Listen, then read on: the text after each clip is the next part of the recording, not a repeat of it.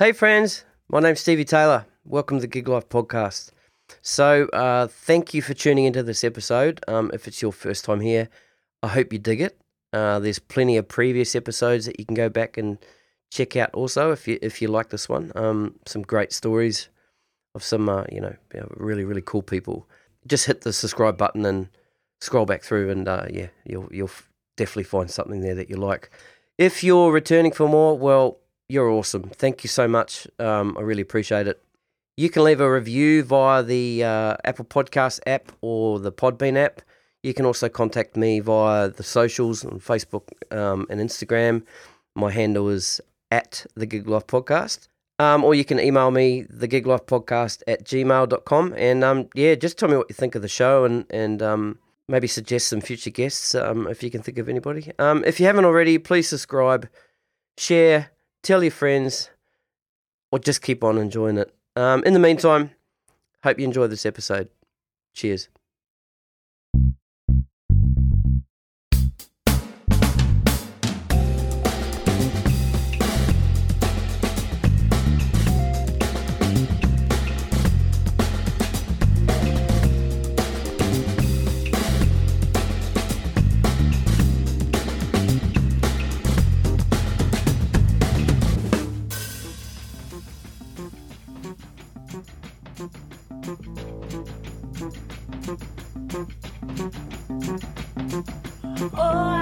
My guest today is Merenia Marin.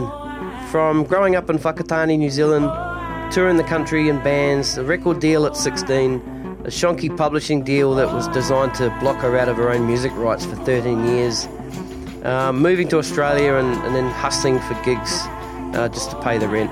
Um, these days, she's stepped back a bit from the live performing to focus her creative energy into uh, songwriting, composing, um, with published tracks now all over the world a really cool story with some some hard lessons in there.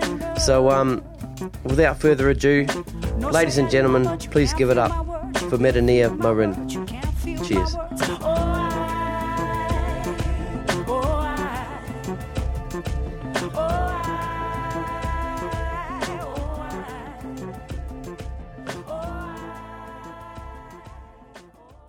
I think we're rolling.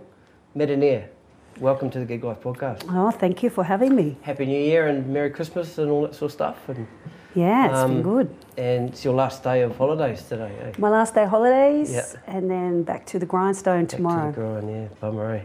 Did you um, did you get to play any gigs and stuff over the over the over? The, well, my situation. I mean, I used to gig quite heavily, and yep. that was my main income yep. for you know the first 25 years of my working life. Yep.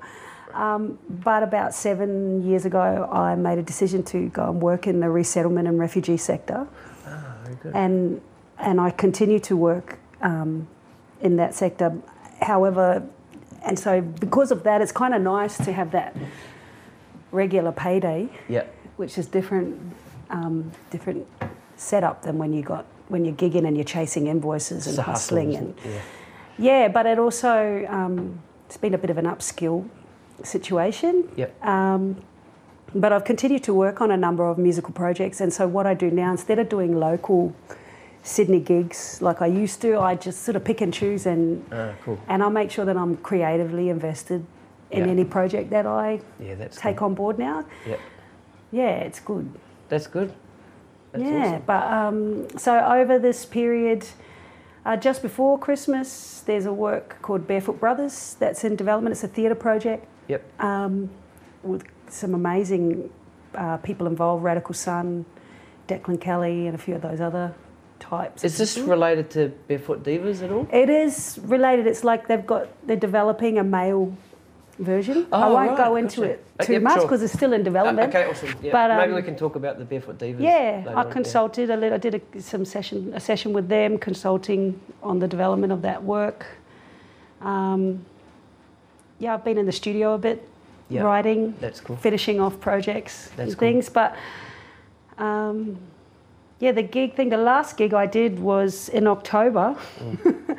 which was the opening of the Australian Women in Music Awards. Yeah. Up in um, Brisbane, which was an amazing night. We had a great. Yep. And it was really an eye opener to see the women that are working in industry Yep. on all levels, like um writing for screen really successfully and Yep. in the states and there were some phenomenal engineer female engineers people we Yeah. don't you know they kind of go undetected Yep. um, so it was a really amazing Yep. night Yeah. And what was that? Was uh, how do I pronounce that project name? Uh, the australian women in music no, no, no. The the project. The, the sorry. The, your band. The band. oh that was Yep. with um, that was myself Yep. um, queen g Yep. um, who's an amazing hip hop artist and Yep. MC. And then we worked with uh, Oyobi, Yep. which is Vincent Sebastian, Yep. Adam Ventura, and Daniel Pliner. Yep. We got them to to integrate all the. We did a version of uh, an old song of mine that I I seem to always sing that and nothing else around town lately. Yeah. Um, Meta, do you want to get up and sing Killer? Yeah. Okay, it's to the point where when we're going to a wedding, my son says, "What version of Killer are you singing at the wedding?" I'm like, "Can you just not?" Yeah. Um, but it's it's a good track, and it, so we did that. It was the appropriate track, and it was requested by the producer of the show. Cool. So Yeah. Yeah, we went up and did. It was a great. We had a great time. That's really good. And the thing that's awesome is we only had to do one song, so we only had to hold it together, For one song. and then it was party time.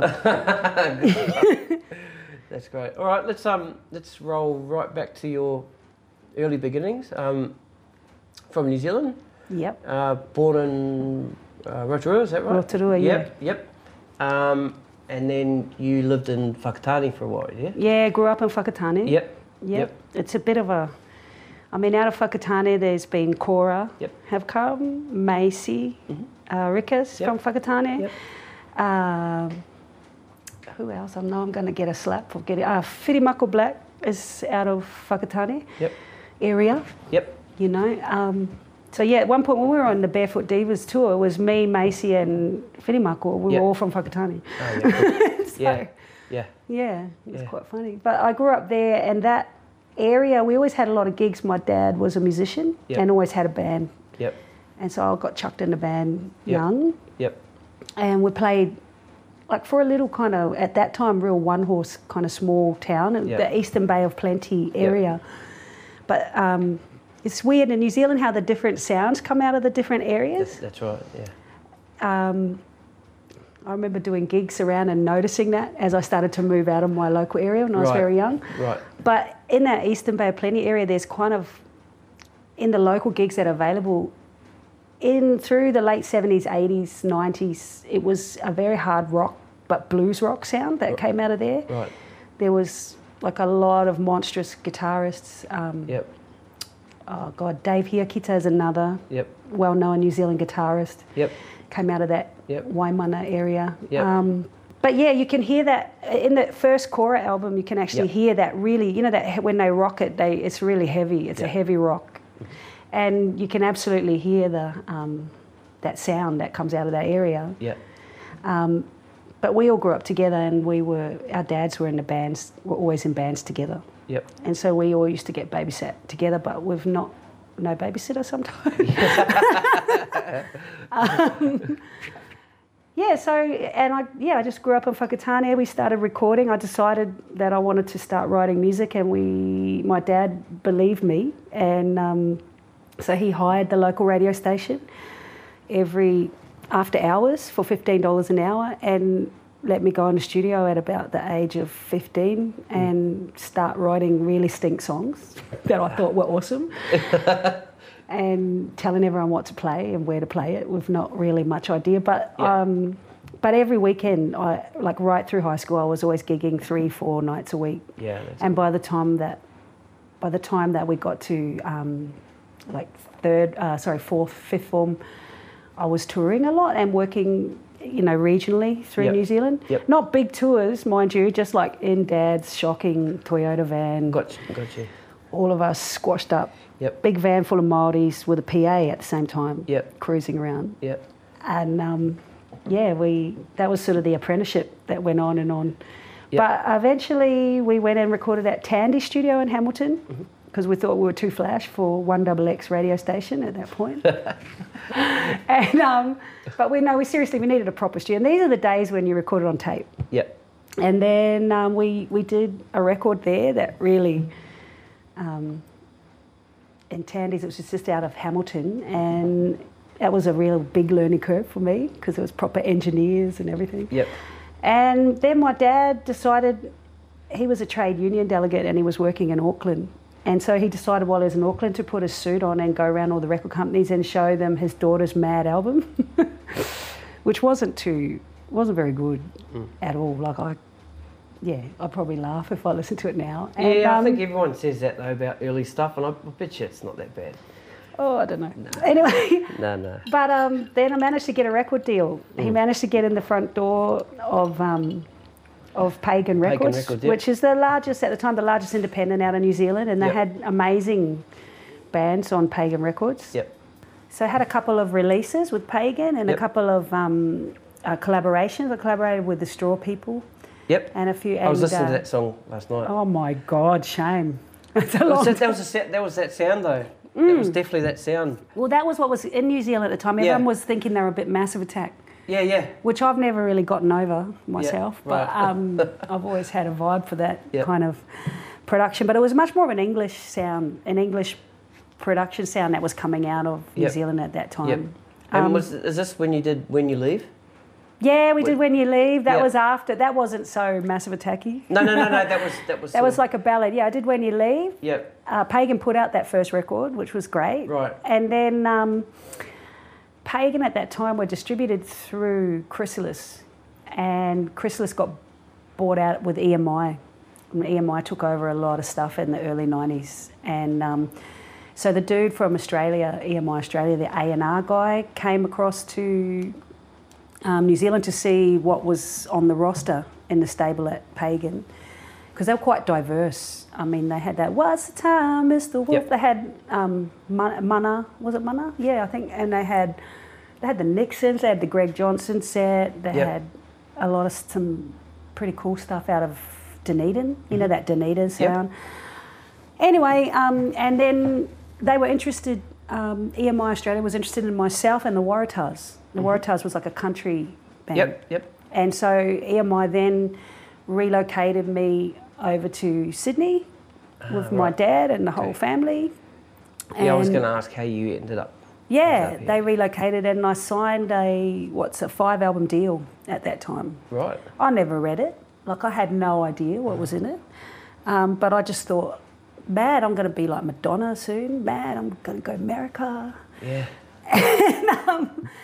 Anyway, and then I moved to Sydney. We re, re, we got over here. We got housed. We started going in the studio at 301 and working on a few various projects, and they were sounding quite good. I was very happy with the sound. Um, it was more of a massive attack type, kind of dark, but big beats Yep. kind of sound. And then the guy that signed me at the time, his name was Neil Bradbury. He left EMI. He was the head of A&R, and then he, he passed away actually after that. And they didn't replace anybody in the A&R position for a good mm, about a year. And then when, when they came in, like after a year, an A&R person generally will, will want to build their own relationships and develop their own talent. Yep. And so we got let go, we got dropped, and so did basically just about everyone. I think they really cleared the decks. But it was one of the most fortunate things that could ever have happened to me Right. uh, because, I mean, no one signs a five album deal anymore. I heard of somebody um, being offered a five album deal recently, and I was just like, oh my God. Because when you actually think about it, five albums is 20 years of your life. yeah. And as an artist, even if you have a really successful first album, in a small territory like Australia and New Zealand, you might have a really successful first album and the whole company's like buzzing about you and they really promote you. The second album might not be so hot, it might be someone new. And you've still got to actually sell your product to the company to promote you. In those days, it's all very different now. Yep. Like we're talking early 90s. Yep, yep. Um, so it can be really hard, and a lot of artists that signed those sort of old school deals, you just never get out of them. Mm. But fortunately, we didn't actually get to release anything with EMI, Yeah. Right. and um, we were just about to. We'd actually filmed a video clip, um, and it was amazing. It was all on, and I thought, yoo And then when they um, when when they decided not to continue because I had a minimum release clause in my contract, which Right. meant they had to have released something before they could recoup anything. Right. So, So we didn't really So would underst- that have meant a single? A single, if the single had gone out for even one you. day, I would have been in the hole to them for probably about, I think they spent about 90 grand at that point. Wow. Because that was the days when record companies, you, you- it was just at the end of the era where you got into heaps of debt with your record company so that they would have to really work to make you break even. Yeah. and that's, but those, that was a long time ago and it's a completely different industry now. Yeah. Um, so yeah, fortunately I was able to walk away. They retained all the recordings that we'd done, not a problem. How'd you feel at the time, though? Um, I didn't really understand what was going on the whole time. I was very young, bro, and very green. Yep. very green. Um, in the same process as when I, same period of time when I signed with EMI, I also signed my publishing to a company called Lunacy Works Music. And I didn't even know what I was signing when I signed it. Right. Uh, I went to Auckland for a meeting with these fellas, flash fellas, I thought, and um, they gave me a cappuccino. I never had a cappuccino before. And then when they pulled out the papers and said, right, is everyone ready to sign? I guess this is a done deal. I just had no idea we were signing anything that day. And then I said, well, can I just get another one of those flash coffees? and they bought me one. I, I sculled it and then I just signed it. And on that moment, I signed my publishing away for 13 years, almost 13 years. And in that time, I had music used in music I'd written used in uh, national uh, TV commercials, in a movie that went in through 28 countries. Was that once, once yeah, I Warriors? had music on Once Were Warriors. Yeah. I went through 28. I had a number of things. I never. And you got nothing for that? Never got a cent. At some point, when I got, a, oh, this is. At some point, I, um, when we got over here after a few years here, I, we went and got engaged a lawyer and spent about eighteen hundred bucks Right. trying to recover that money. Yep. But I've actually recouped in a small way. I mean, not what, not what, the money that I probably owed, but um, Right. I've actually used that story to speak to a lot of other young women and a lot of young aspiring artists, particularly artists that are marginalised, Aboriginal um, artists, um, Indigenous artists, and just said to them, "This is the dumb shit that happens.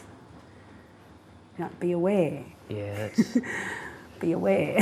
so, and then I was in Sydney, um, and sort of had to had to hustle. And so I used to work a lot out of a studio that was in Surry Hills called in Cooper Lane called um, Skylab. Was there for quite a while. I'm sure a number of people listening probably know that studio.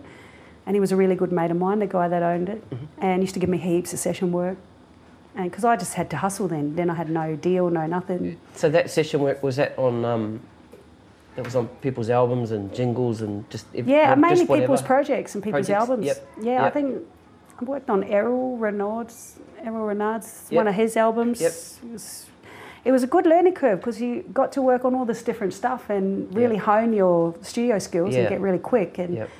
and at one point, I produced a track um, for an artist that was in development for festival before they. And that was that was interesting. Yep.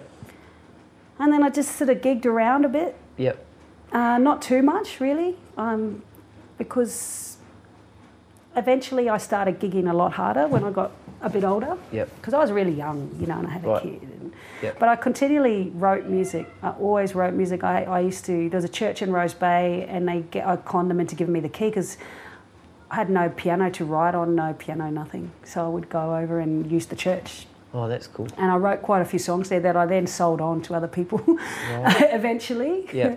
Um, I worked with a guy called John Simmons, who's in a project called Critchley Simmons. He um, he does more like electronica and stuff because I've always gravitated a bit towards that. Yep. What? Um, and we had a project, more of a studio project. We didn't really play live a lot, but we had a more of a studio project that um, called Eureka. And we we managed to we did about 40 tracks, 30, 40 tracks, and we ended up we um, sold all of them to a company in New York called Love Love Cat Music. So when you say us a bit of a payday. Yeah, yeah. So is it, is it that uh, are you selling the tracks outright? So no, no, you- no, no, no, no, no. We, so you still get some publishing? for Yeah, we get yeah, publishing. Yeah, yeah, I'm still okay. earning. You still earn off them, but you assign it. Yeah, you I assign it. Right. Okay. I'm curious Yeah. how that all works. And um, yeah, and then out of there, I worked with different, just worked a lot in studios, different producers, working in different capacities in the studio. Yep. And then, um, then from there, I started working a lot with DJs. Mm-hmm. I did a lot of DJ gigs um, when I was gigging hard in Sydney. Right. I used to do. There was a lot of my bread and butter. Yep. And there was a whole scene, and it was it was really cool. Like it was more creative. Was a cool scene. It was cool because like it was actual improvisation. Now a lot of the DJ gigs, not to throw shade on anyone, but it, that, it's become a li- it's become a lot more commercial. Yeah, it's not sure. like that deep main room moment where Yep. Everyone's mind's open and you've got someone improvising. Exactly. So yeah, I did a lot of those gigs, um, and I worked. I had Graham Andrulis, who's quite a well-known DJ, um, older guy, older of the old school, Yep. Sydney old school, and I worked, and um, I worked a lot with Stephen Allkins, Kate Munroe, and a few Come of on. Yep. yep. And Graham used to help help me a lot in my career and manage me, and he actually brokered a deal for me to be published by ABC, which was quite advantageous. And off the back of that, I've sold quite a few tracks into different, placed different tracks, and had a lot of opportunity um, co-writing with different people. And but I kind of kept it being a bit of a, always being a bit of a hoary. that, that hoary gene doesn't go anywhere. Um, it's you know I'm a bit of a slow grower. I think I've probably still got my best music in me that I'm awesome. that I'm to write. Um, yeah, I worked a lot. I started working in the Latin scene a lot. Yep. That's um, that's a funny story because I was really broke with my son and basically almost homeless and just needed gigs bad. And um, there's a well-known, I don't know, maybe you did. Did you do a podcast with Paul Chenard? No. Okay, he's a great um, French Canadian guy, but based here, and a great musician and a Right. sax player. And um, he basically gave me a heap of gigs, which was very nice because I had no money, no Right. nothing. And um, and he said to me, "Can you sing in Spanish?"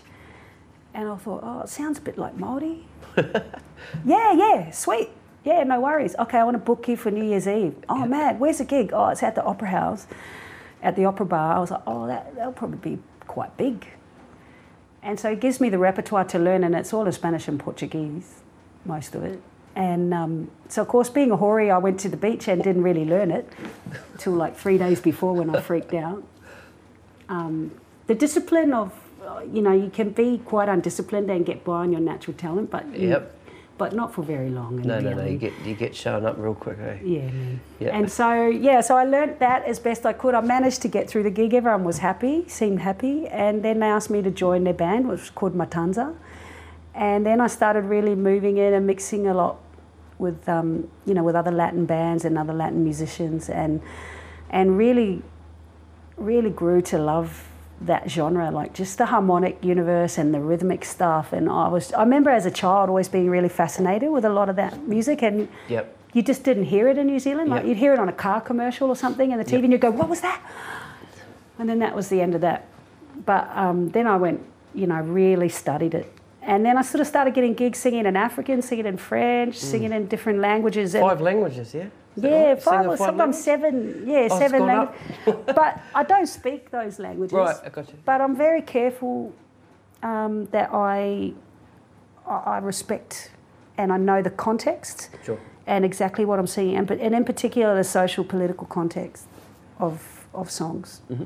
before I um, sing them. Because can you imagine if you're somewhere and someone that doesn't speak Maori is singing a full Maori waiata, and just you get the shits, and it's other people's art form, mm-hmm. and you have to be really respectful of that. Yep. So I've always been really respectful of that. And I think that's a good way to approach it. And then you learn more and people open up more. And Yep. yeah. Yeah, that's cool. So yeah, it's. I mean, there's heaps of stuff I'm probably leaving out, but Oh, well, you haven't we'll got a five-hour podcast, No. have you? We'll try to find a way back to that stuff. Now, wh- who have your musical influences been? Early date, like who are your sort of early singing influences? Um, I've, I've, I mean, I've always loved a lot of. I've always gravitated, obviously, towards singers, Yeah. but I've always been really into the whole, the holistic Yep. sound of everything. So I was really heavily in- influenced by people like uh, like Hendrix, Isaac Hayes. As a kid, grew up listening to a lot of that stuff. A lot of really obscure obscure stuff, a lot of stuff off the Stax label, Yep. Just heaps of black music Yeah. as a child, Yep. and and a lot of like rock and stuff like that. Yep. um, and then really heavily got into all the kind of the kind of sound that was coming out of England, the drum and bass stuff, and the acid jazz stuff that was before that. Yep. And I think there's only two kinds of music, bro. It's like good music and stink music. Yep. yeah. Yeah. Yeah.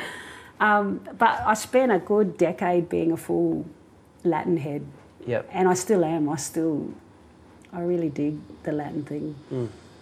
And the way they organise music and, Right. and just, it's beautiful. Yeah. Yeah, it's one of the reasons I don't think I could go back to New Zealand. There's Yeah, not right. enough Latino musicians there to play with, you know. Right. I mean, the scene may have changed a bit. I mean, Yeah, I mean, I- there's a few Brazilians there now. I right. noticed. Okay. Mm. Um, Barefoot Divas. Yeah, that was amazing um, project. Yep. That grew out of uh, some money we got for a thing called Sing Out Sister. We did a show at the Brisbane Powerhouse with um, five, five or six of us, Indigenous women artists. It was like myself, Ngaiire, Emma Donovan. Um, Maisey wasn't in that one at that stage. Um, there was a couple of other women, and then we actually went to Vanuatu and played at Fest Napuan, which is a big festival they have there. We were some of the first women to ever play on that stage because generally it was always men that played Right. there. That would have been a pretty special time, eh? It was mad, but we didn't know. Like this is another gonna say, cautionary tale Yeah. for young. I, I get to Vanuatu because, of course, being a whore, I never read the emails or do anything. I get to Vanuatu, and then I said to the guy that was looking after us, "When, where do I send my invoice, bro?" and he goes, "Oh no, this is a, there's no payment for this gig." And I turned to Ngaiire. I said, "Sis, there's no money. We stuck here for two weeks with no money." She goes, "Oh yeah, I thought about that." Oh. and anyway, and then the band that was from PNG, it was part of Tribes of Jubal band, they realised they weren't getting paid either and it all got a bit ugly. But not at the people organising the festival. We all had great respect for the Tangata Whenua and the people, but for the other fella that was doing the hustle in the middle, I'm sure he was getting paid from somewhere. Right. But it was an amazing two weeks Yep. in the islands, mixing you know mixing it up with all the local people, meeting some of those artists that that work out of there, Vanessa Quai and her family, and some of those other people. And then we actually went and did workshops um, on an island, Santiago, uh, that's just off Vanuatu. And we went and did a whole lot of workshops with all these young girls, um, songwriting workshops and stuff, and it was amazing Yeah, it's amazing. um, because they they had never usually the boys would just would dominate the learning environment Yep. all the time and so we insisted that we just wanted to teach work with the girls we were happy to work with the boys at another time but just and they were amazing And the boys all good with that? yeah well they didn't really have a choice Yeah, yeah. and that was just me and emma did that. We had a great time. Yeah so then out of that came the barefoot divas. Right. and that was very much um, vicki gordon. Vicky gordon is a um, is a tireless worker for putting women's stories on the stage. And um, she's been in the scene for about 30 years. She's one of the only women ever elected to the board of aria. Um, she, she yeah she's a bit of a powerhouse hustler and gets things done like mm. pulls things over the line. Mm. She's basically the brains behind the australian women in music awards. Right. and she um, put barefoot divas together and brought in alana valentine who is an award-winning playwright. Mm-hmm. And she developed the script. And yeah we developed the show for mm. sydney festival with Whirimako Black Maisey Rika, Ursula Yovich Emma Donovan and me. Hang on, am I forgetting? And Ngaiire. And Ngaiire, yeah. And so we did the Sydney Festival at Carriage Works. Yep. It went really well. And then um, after that, Vic went off to New York and sold. There's some big thing they have in New York every year where all of the main festival bookers and venue bookers for major venues throughout America go to this trade fair essentially. Right. And if you get invited to go, you go up and you sell your show. So they're trading shows. For, yeah, you okay, present your show. Yep. You get 20 minutes on stage, that's it. Right. And that year, Vicki got to go to to promote us and our show because she'd put together a package, and um, and the other one was Bangarra. And sister got up there and hustled and came out of that with a tour. We did a North American, Canadian, and Hawaiian tour Oh man. Off the back of that, and it was amazing. What year? What year was that? Oh God, I'm old now. I think 2014, 2014. Oh, yeah? And one of the things with the Barefoot Divas that we instituted from the beginning is that wherever we go, we do outreach. We do the gig, but we do outreach and workshops, Oh, and we offer that to marginalised communities in that area. That's so good. Yeah, so when we went to the States, we went to Oakland in California, and we, which is a very depressed. Like we think we've got povo areas here. Nah. Not even. Yeah. Well, at least you know it's very hard to climb out of that. Com- at least here, it's still difficult, but it's not that difficult. um, so we did a we did workshops with um, young mothers, aged fourteen to uh, seventeen or eighteen, um, who were had their kids in care and they were um, finishing their high school, but in this alternative program, not at a high school and a lot of undocumented young women, all black and Hispanic, hmm. and the most beautiful babies you ever seen. But we went and did workshops with them, and it was a beautiful experience. Hmm. And we did the same thing in Hawaii, and we did the same thing in Canada with Indigenous mob in Canada. And it was it was great. Sounds pretty special. Yeah, It's yeah. special, and it's it's an opportunity also to develop workshops and interventions and things that you know musical create bring co- creativity to different communities. Could you see? Could you see you making the difference? Yeah, well, we got letters back from the social workers that work with those girls to say that it had had a huge impact Oh, on them, and we didn't do anything flash. Like we, we literally went in there with a band. We had with us um, the band at that time was um, Steve was on drums, my husband Steve Marin. We had Adam Ventura on bass. Had Percy Robinson on guitars, an amazing guitarist that's in Melbourne. Uh, Daniel Pliner was on keys. I hope I get this right, it's a lot few years ago. And we just took a band in and played tracks with them and spoke with them and just told them how precious they were and that we could see them, we recognise them, and to, you know, and I think that environment and that is so hard. It's so it's so tough, and it's just to have someone be a bit nice to you and have a band in the room was sort of enough just to give them a breather, man. Yeah, right. yeah, and we got them singing with us, and mm. they actually learnt a Maori song Right. before we went. And when we went in to do the workshop, they greeted us with a Maori song. I think they sang Me He Manu Rere, Oh man. and we were like, "Whoa!" Do you, do you hear anything of how they're doing now? No, I, I'm I'm still in contact with a couple of the young women Okay, yeah. on Facebook. We still chat and see each cool. other, and they seem to be doing all right. That's great. Yeah. Mm. But I mean, you know, now they're all living in Trump's America, so, and they're on the bottom, so you know. Oh man. you know, you can thoughts and prayers, Mm. you know. So any future plans for the Barefoot Divas?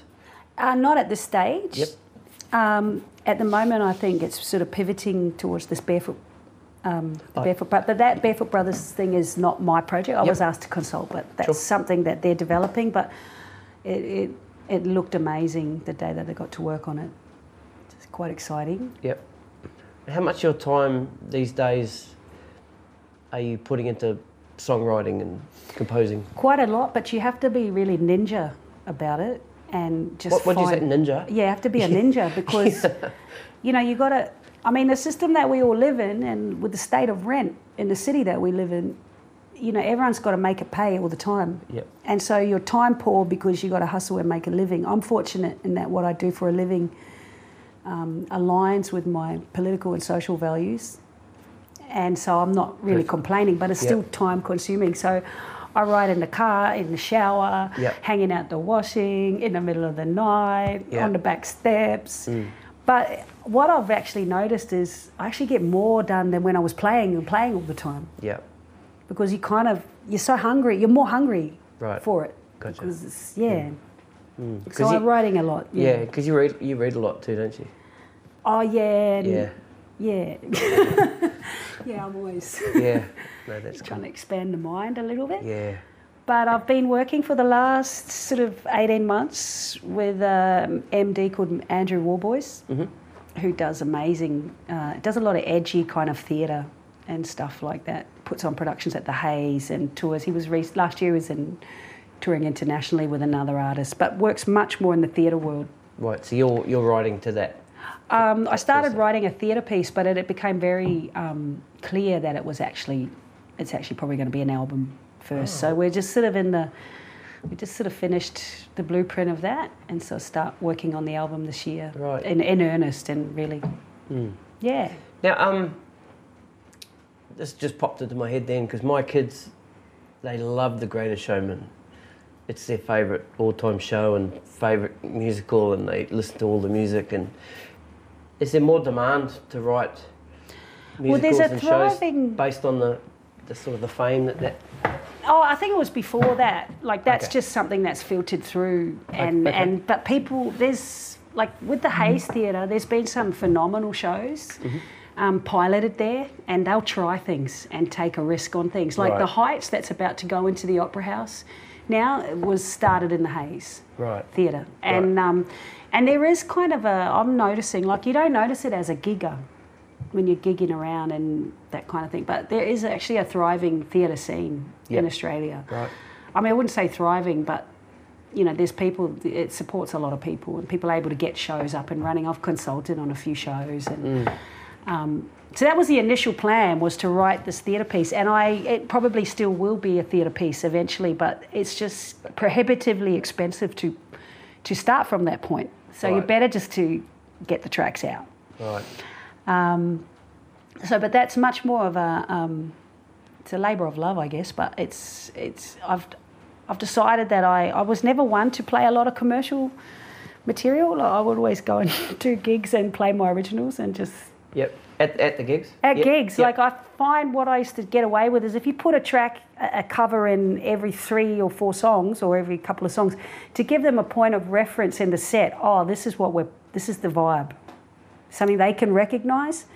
I'd get away with it. Like we, when we toured, when we went to Macau with Veneno, we went and did contracts there, and we were there for like six months at a time, three mm-hmm. months at a time. Mm-hmm. They I don't know. We played all the Veneno originals. We played all of my. We do like a whole set of my originals in the middle of the game.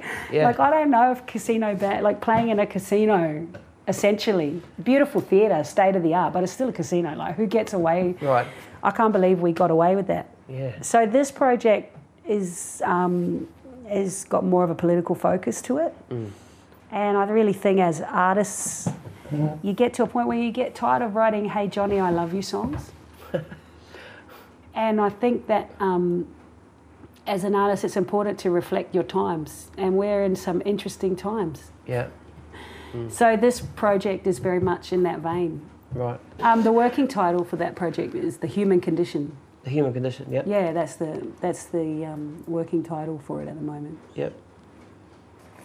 Uh, Anything else on the horizon, music wise?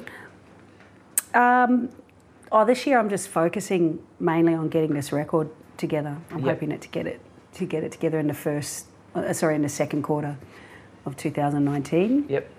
Um, and um, and through my through my work in the refugee sector and also working in the um, I work a lot in disability entrepreneurship. Um, I've got some really interesting podcasts and things like that that I'm kind of producing and being Right. involved in. That's cool. So um, yeah, it's going to be an interesting creative year, That's good. but it's a lot more disciplined than it was ten years ago.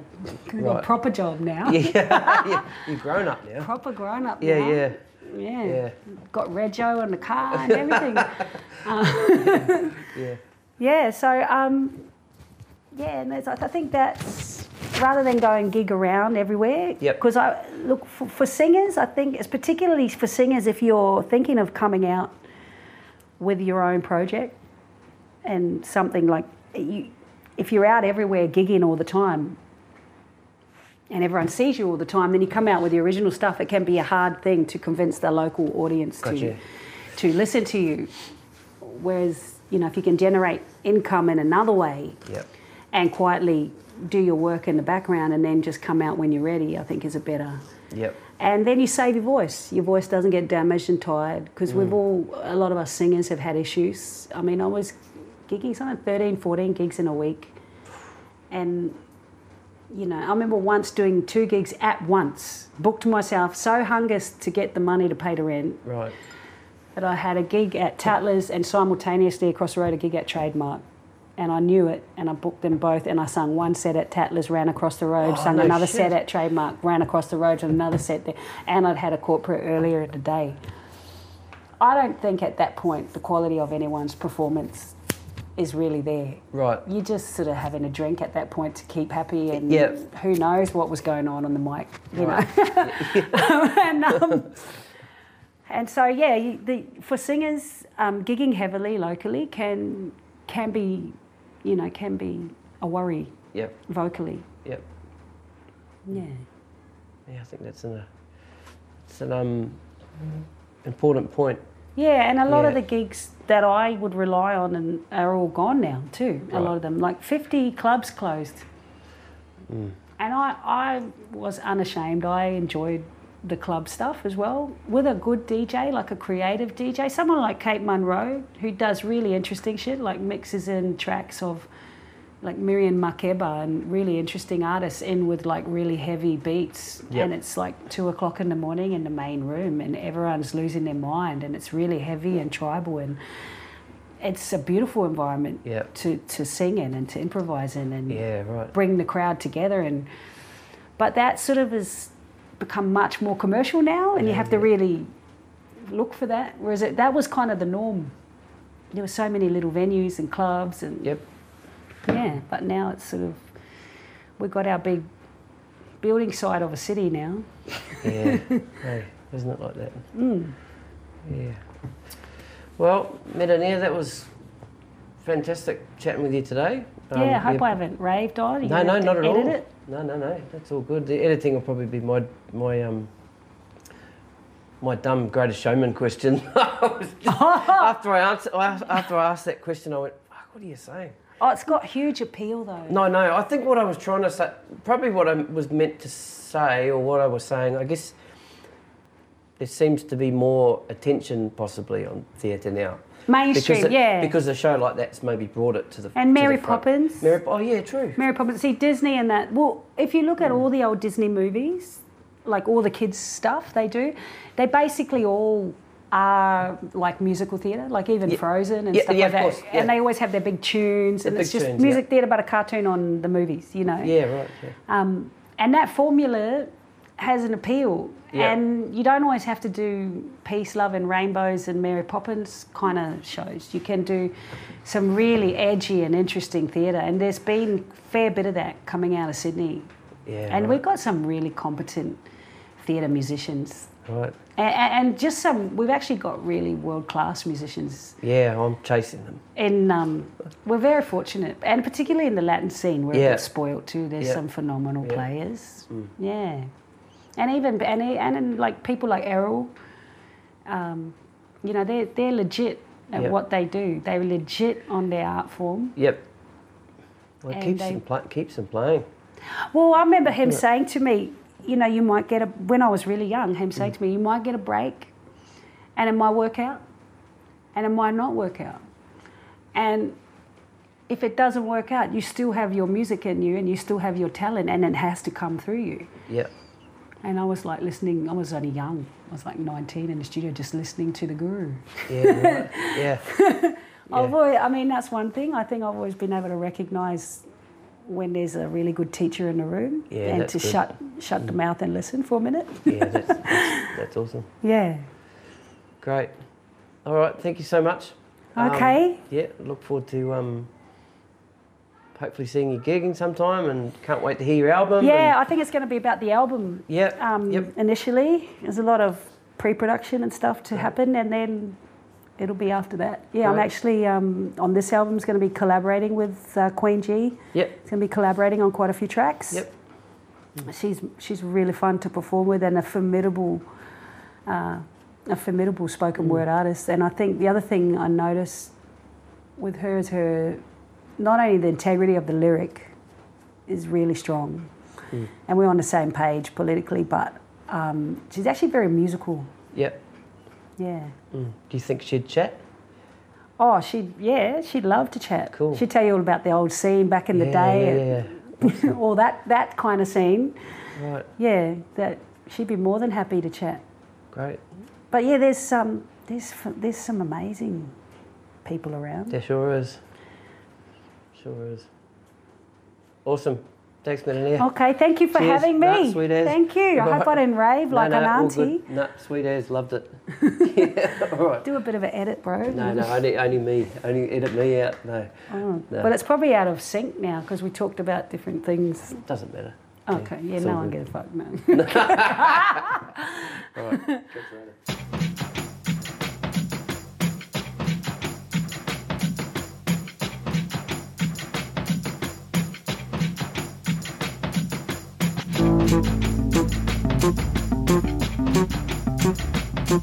Oh,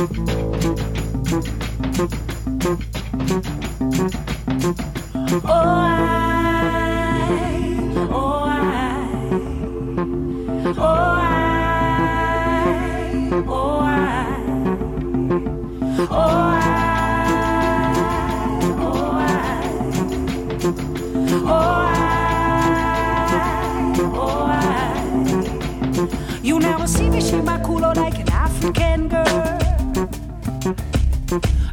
Because never do it right, but you can't feel my words. You never see me shake my culo like an African girl. No soy anima, but you can't feel my words. You will feel my words. You can't feel my words. Oh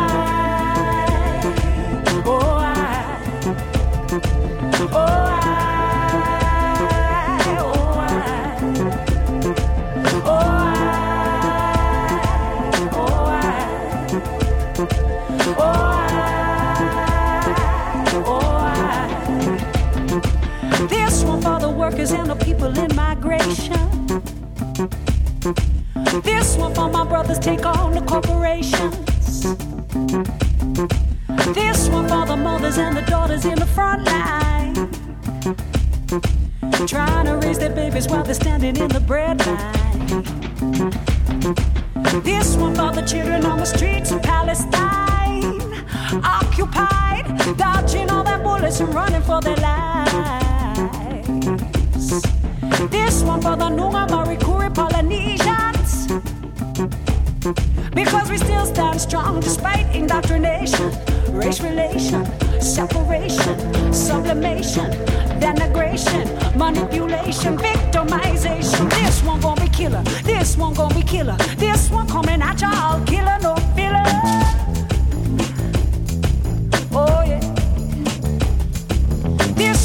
Killer. It's gonna be killer. It's dedicated to all of my sisters.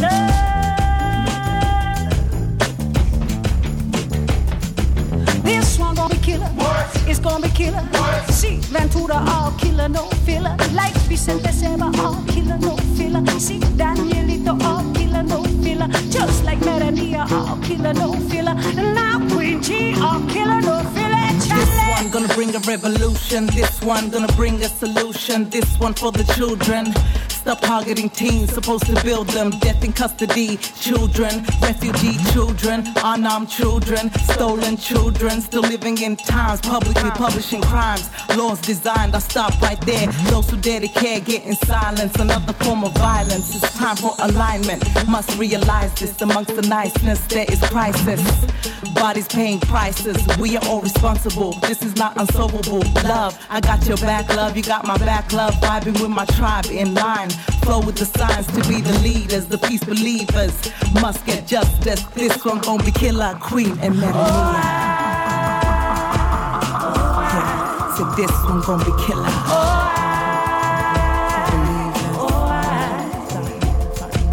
This one for the fearless, this one for the realists, this one for the healers. Hear us roar for the ones who came before. This one for the first and many first. Yes, we're breaking the curse, diverse and well versed. This one for the articulate, articulate, formulate, blossoming beautiful. Put it in the musical, decolonizers failure, breaking barriers in all areas.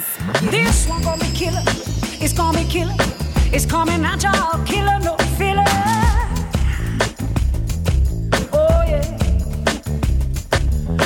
It's gonna be killer.